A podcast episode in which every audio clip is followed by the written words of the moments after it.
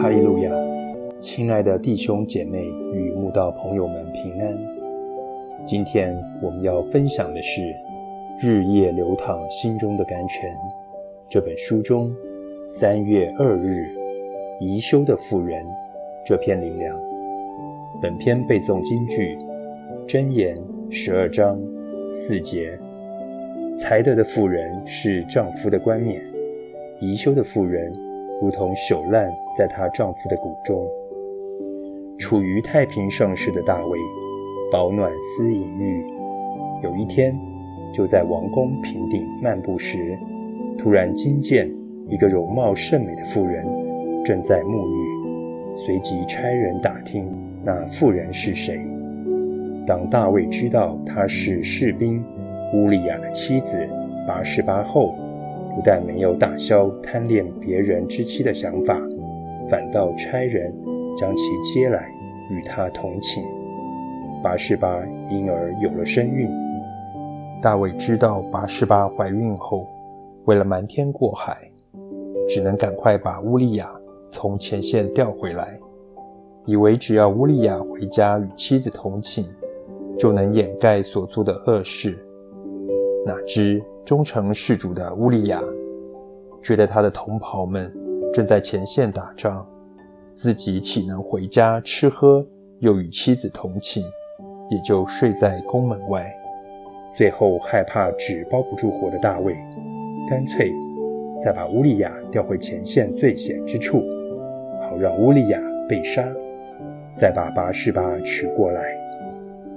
我常想，拔示巴是个怎样的女人？为何沐浴时不关好窗户？难道她不知道别人可以从窗外看见她赤身露体吗？还是她早已观察到大卫常到王宫平台散步，刻意引诱大卫？为何大卫找他犯奸淫时，他完全没有拒绝？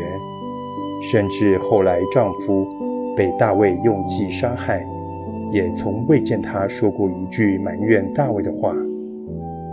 大卫是个尊主伟大的好王，相信拔示巴早已耳闻，他一定明白，当他拒绝大卫同寝的要求时，不但不会得罪他，反倒会让他因敬畏神而放他回家。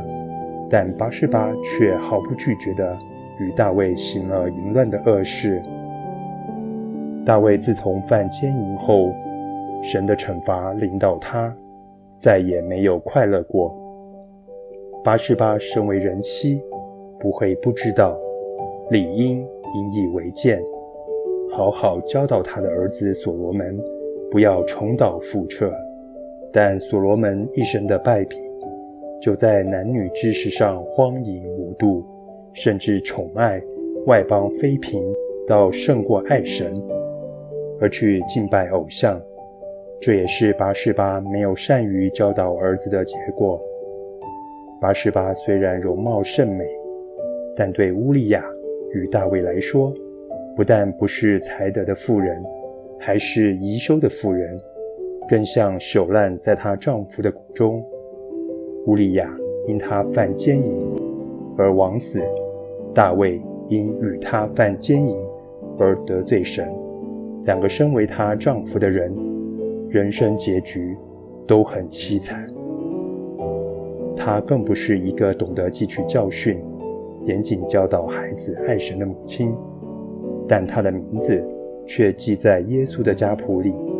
就像我们根本不配被神拣选来信主，却在神的救恩上有份一样，如此浩大恩典，当以生命来回报，那是我们一生都该努力的目标。